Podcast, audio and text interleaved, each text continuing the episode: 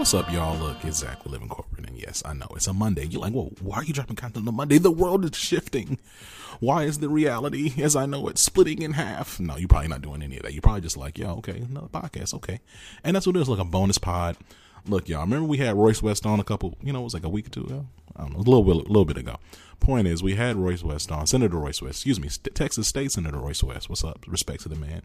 Um, to talk a little bit about voting and the importance of voting.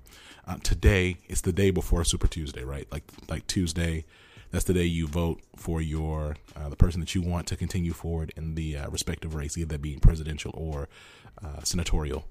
And um, we had uh, Amanda Edwards on, and um, Amanda Edwards is uh, someone who is running um, for U.S. Senate. Um, she is a, a, native Texan and former Houston City Council member who represented 2.3 million constituents. Um, and she actually uh, left that position to uh, run for U.S. Senate. Pretty crowded race.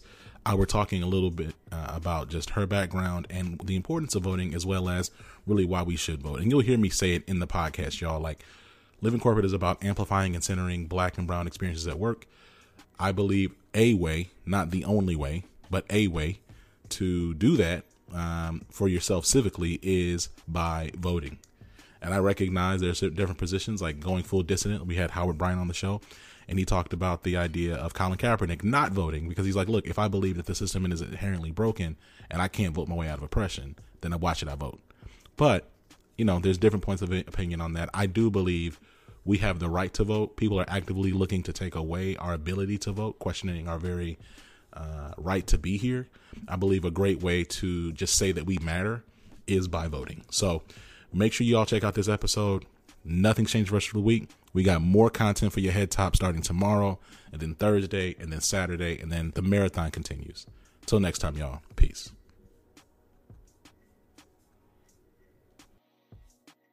Amanda Edwards, welcome to the show. How you doing? I'm great. Thank you so much for having me on this morning. It's not a problem. Now, look, just to start, many people are saying that, uh, you know, Texas is really, truly the battleground state. So goes Texas. So goes the nation regarding tilting red or blue. So there have been, you know, accelerated attempts to speed that up. You know, we've had Bet- Beto uh, and Wendy's Wendy's campaigns uh, being notable in that regard. So with that, let me ask you: Do you think Texas is ready? And if so, what makes you the right choice to uh, get us there? Absolutely, I believe Texas is in fact ready in 2020.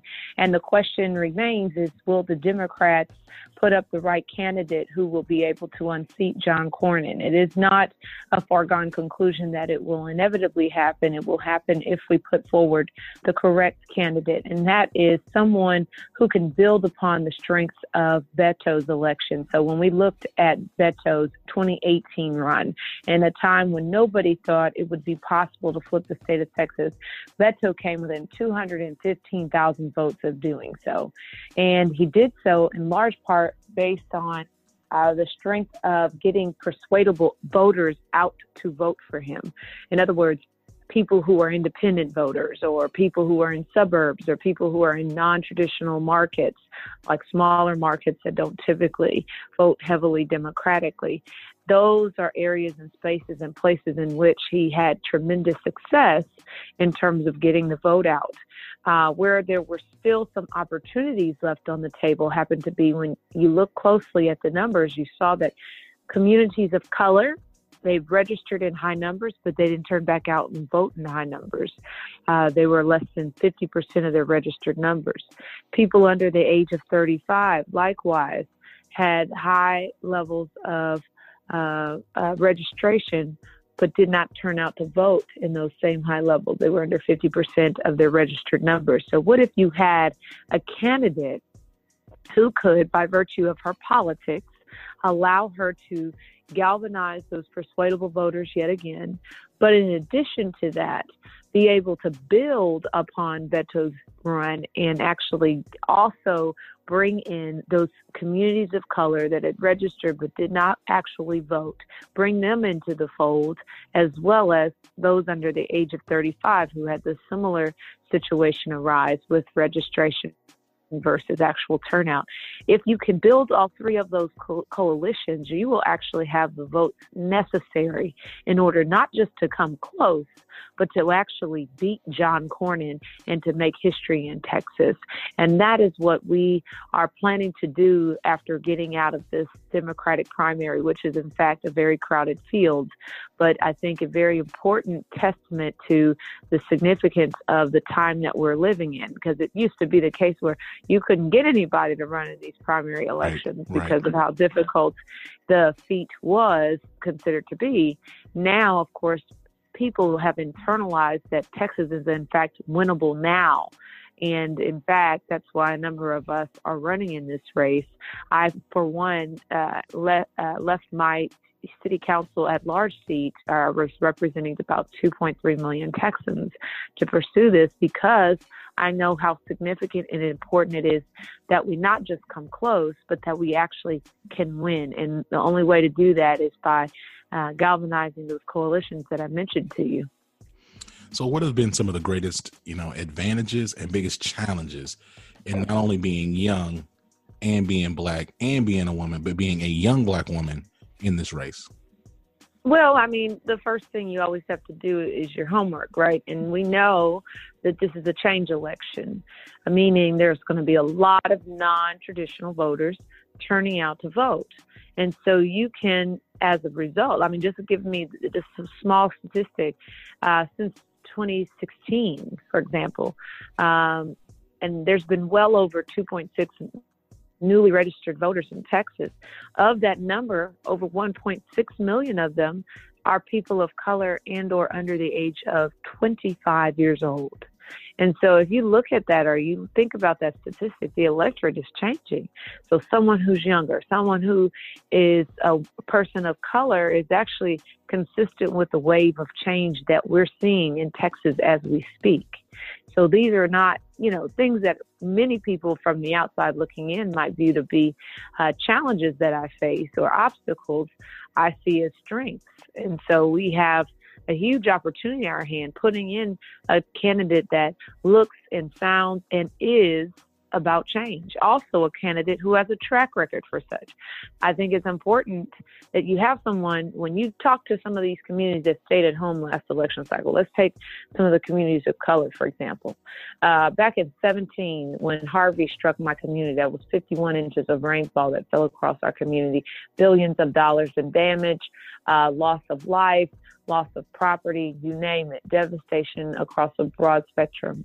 And I got a phone call to go check on some of my low income seniors. I said, no problem.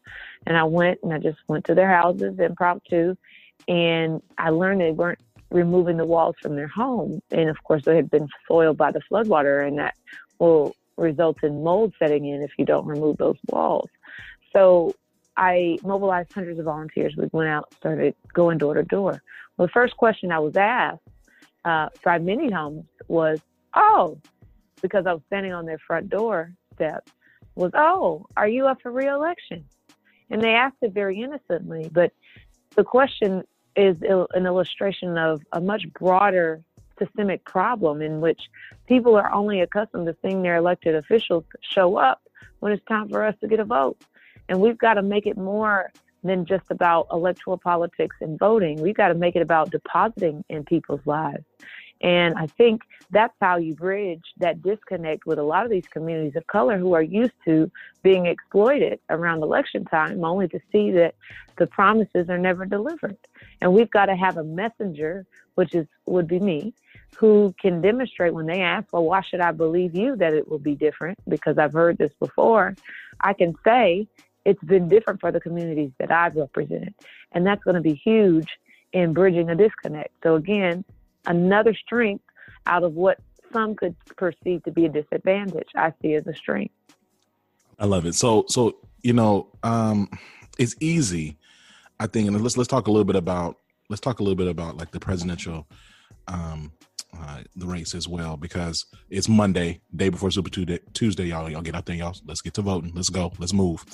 Um, but it's easy, right, for Black and Brown folks, I think, to look at the current slate of candidates and see that the Democratic Party does not really prioritize the voice and representation, like of us. And with that in mind, I'm curious, why do you think it's important for that same group to vote in 2020 if the alternative could be just another candidate that will ultimately ignore them. I think that's what my campaign is all about. Is about not just electing me. I always say, well, at first I want you, I need you to elect me. but first doing that, but that's just one step. The second is something that I've embarked upon as a local elected official, which has been about empowering people to and to also hold their leadership accountable for the things that come out of our mouths. So it's not good enough to see me as campaign cycle and let me go away and not come back until the next campaign cycle. Right. Because how do you get what you deserve you deserve in your community unless you hold me accountable? We have to have an open line of communication. This open line can be statewide. It relates to not just being responsive to constituent requests, but being present in communities, hosting the town halls. When I come to you, you should be having a report card out. Well, where are you with this? We talked about this. What, what's the timing on this? Or, never, or, or not even a report card. I should just proactively share with you where we are with that. That's being effective as a leader in delivering results. Before I got into politics, I will tell you, I was a deal lawyer. I was a municipal finance lawyer. You don't get paid on a municipal finance deal until a deal gets closed. So in my in my mind, I'm hard, hardwired to to think in terms of deliverables, right?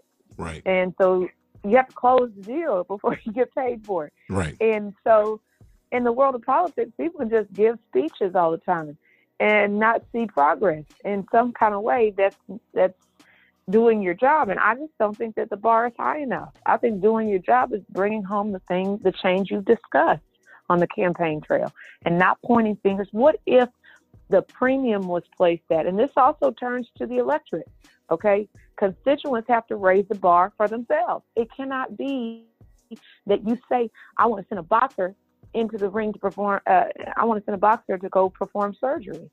If you're asking somebody to bring home deliverables like policy changes it's not about me beating somebody up in the public arena, mm. in public. Mm-hmm. It's not about me getting some cable news, uh, you know, applause for some some tweet I made. Right. It's about going and getting those bills passed. And that's what we have to begin to focus our attention on. So often it's the, the case that we focus on the fight versus focus on the results. And I think there's a role to be played by the electorate to understand that you've got to be focused on who do we think can maneuver in that place and get something done there. That's what we should be rewarding, not so much who can who can be mean like Donald Trump or who can, you know, fight him. I mean, that's part of the equation, but that's not the exclusive element that we should be focused on. Um, you know, and I think that gets lost. And that's a huge, it's not a small detail. This is part of the dysfunction that we have in Washington, the polarization, because we elect people to go in and be polarized. So you know, you mentioned Donald Trump, and it's it's interesting because I was the next thing I was going to ask you was about millennial millennials and G, Gen Z brown voters, um, and, and black voters, black and brown voters in this cycle keep getting told that we have to make compromises in order to beat Trump, which often means accepting candidates that have troubling racial records, right? And like I'm, I don't know why I'm saying troubling racial records. They got people got records out here that's showing that they mad racist and or this is my show. I'm, I'm trying to use all this little political language. I ain't playing with y'all. Uh, you know what I'm saying? They got some crazy stuff happening in their past, but we're challenged to vote for them anyway. So like, should we make that trade off? And if so, why? I think you vote for what you want to see. I mean, some people try to, you know, and and and because ultimately that's what the change is about. And so if you see a candidate that espouses the change you want to see and enough people see it, I mean, whether you are, are in agreement with Bernie Sanders or not, you know, he seen, he was in uh, he was seemingly a long shot early on, right? Right. And now, of course, you see him gaining momentum, right. and it's not because people say, "Oh, he's going to be the easy one to win" early on. They just they they got behind him because they wanted to see what he was talking about. Same thing with another, a litany of other candidates that we've seen. Obama, you know, Obama was not the high, the likely candidate to emerge. I remember Obama that in high school. Yeah, the unlikely candidate, and people just wanted to see that change that he described. So they got behind him, and we've done it for good and for bad. I mean, Donald Trump is another example. We've done. I mean, you know, my great, my good example is is Barack Obama, President Obama. My bad example is Donald Trump. The people wanted to see somebody mess up the system. You know, they wanted to see the establishment just turn on its head. And, you know, whether I don't know if they're all pleased with the way it was turned on his head or not, but he's had a critical mass of supporters stick with him. And you just at it, you know in in both Obama's example and Trump's example, neither of those were considered the likeliest candidates. So it's about seeing what you want to see. So you support who you believe can deliver the change you're looking for. And if the candidate that you you know the candidate that you're being told to vote for isn't that person, then don't vote for him because you're the one who's going to be holding the bag with the policies they promote. That's a fact, though. No, that's true. I think, and I think the the reality is, I think, I, and I read, I saw this somewhere on Twitter because you know Twitter has all the quotables, but they were talking. It said something like, uh, um, "The person who's electable is the person you vote for." Right. That's right. Right. Like, that's just vote for them. I love that. Um, okay, so in this country and in this state, public or private, the quality of your education has more to do with the value of your home and your zip code yeah. than your worth ethic. So when you're in the Senate and you're asked yeah. to confirm the next Secretary of Education, what would you ask them to change? Well, one, number one, I, I need a Secretary of Education that actually believes in public education. Can we just start there? Man, yo, um, what, is, what, is, what is up with her, man? I hate to I hate to start. Nah, let's nah, let's let's let these shots off. Nah, let's go. Come on. It's yes. such a fundamental building block. If you're if you don't believe that public education should even be there, that's probably not the person to have over uh, uh, the Department of Ed. Number one. Number two, um, I would make sure that we have strategies in place for our students to be successful, no matter where they're in school one of the things that is just, I mean, you know, you've heard about the phrase the silent bigotry of low to no expectations, right? Yes, yes. And for us to not have those expectations of our students and put systems in place for success, pathways for success, and not just success today, I'm talking about meeting the next generation of jobs. You know, why I do a lot of work on tech and innovation, and people always you know, and I do a lot of work in minority communities as well, and they don't see those things as being harmonious. And I'm saying this should be something that's in all of our classrooms. We should be introducing our young people to the concepts of entrepreneurship and, you know, just all of the things. We should be making those introductions. We shouldn't just be teaching for tests, okay? Um, because kids, that's not preparing them for life. I'm not saying you can't have a test, but we've gone crazy with it. We cannot we cannot just be there for a test and that's the measure for success. We have to do better. And we have to have a well rounded education where people have multiple pathways for success, including vocational, but also including four year institutions, no matter where you live and how much money you make. In Texas, we have seen the courts challenge time and time and time and time again our full financing structure. And that requires us to say that education is a right, which we have not gone as far to say. And so you're not going to see the reforms that you truly need to see, which is this, you know, the connection between where you live and the quality of education doesn't make any sense. Education is our great equalizer, yet we're perpetuating how unequal it actually is by virtue of tying it to your income. I mean, uh, tying it to your property tax value. This is this is not something that makes any sense. But we continue to perpetuate the systems because, you know, we have people in office who don't believe that public education has value. I'm a product of uh, public high school. And I will tell you, you know, it is so important that we are investing even more than what we have in the past because there's so many other challenges and conflating variables our students face. So I'm a I'm a proponent of making sure that all of our students, no matter where they go to school, can be successful. Um, they need to see that. I like to go back to my alma mater and and you know model the behavior. You should have expectations of going to school, and and they've got to see it. They're not necessarily going to see that at home all the time. So we've got to supplement that with what their good supports they're getting in schools. But truthfully speaking, a lot of the supports that I recall being in school when I was a student are no longer there because they got cut because we have we we balance our state budgets on the backs of our students all all of the time, and consequently, our students have fewer resources to succeed, like wraparound services, and just I can go on and on and on and on and on about what needs to happen with our education system. But I think first and foremost, we need somebody innovative coming to the table, bringing some new ideas to the table. And I would be um, highly eager to see once we get our new president in office. Hmm. Um, that we bring somebody in who can be serious about educating our youth, so we'll have a prepared workforce for tomorrow. So you know that's that that sets me up well for my last question before we let you go. So irrespective of who wins the election in November, um, the Democratic primary race has shown that there is a more progressive, uh, ethnically diverse um, voting population that is active. So, what do you believe the Democratic Party at large can do to ensure that they capitalize on this ever growing reality? In terms of electoral politics? Yes.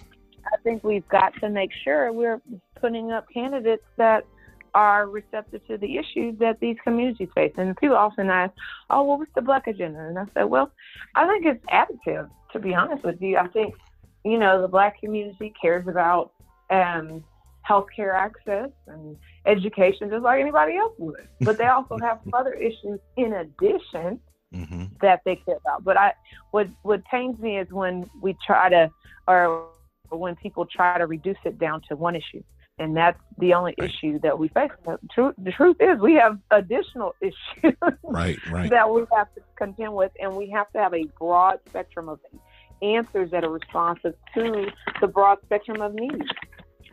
And so we've got to have, you know, uh, an ability to do that. I'd like for us to be serious about elections, more serious about how we treat our elections in general with a national holiday for election day. I mean, I just think this is crazy that we don't have that um, in our country. Mm-hmm. Obviously, we know why that is not the case, mm-hmm. but it should be. And just, you know, we have kind of holidays for all kinds of things that don't make a lot of sense. But we, we don't do that for election day. And that's the primary part of how our democracy works um, I think that's problematic.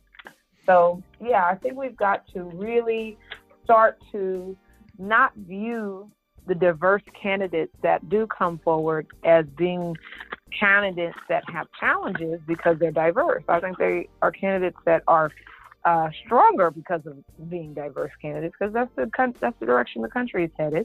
I think we should support our candidates and support diversity within that representation, but also provide for more ways to provide clear sources of information that are truthful. You know, like some people pick up the League of Women Voters guides and things like that, but a lot of people don't even know where to start with this stuff. Right. No, absolutely and it's right. just, uh, you know, and it's very overwhelming as someone who is in in government, who's been in government and in electoral politics it's overwhelming for people. I, the kind of mm-hmm. questions I get: How do I register? When do I register? Why isn't there one clear depository for all information for these things, where you could just get information for candidates? And, you know, just to, right. This this seems like a there should be some kind of clarity provided for people to make it easier to participate from an accessibility in, perspective, right? Yeah, yeah, yeah. You're kind of on your own out there, and I just think that's not the way to make it accessible to the masses. Amanda, this has been a great interview, great conversation. Thank you so much for having us, y'all. It's Monday, day before Super Tuesday, making sure we uh we bring y'all the stuff to make sure that y'all continue to have your voice amplified and centered. And you can't do that if well, look for the sake of this podcast and this conversation, I'm gonna say you voting is a critical way to amplify and center your voice. Let's make sure you get out there and you vote. Uh, and we'll catch y'all next time. Peace, y'all.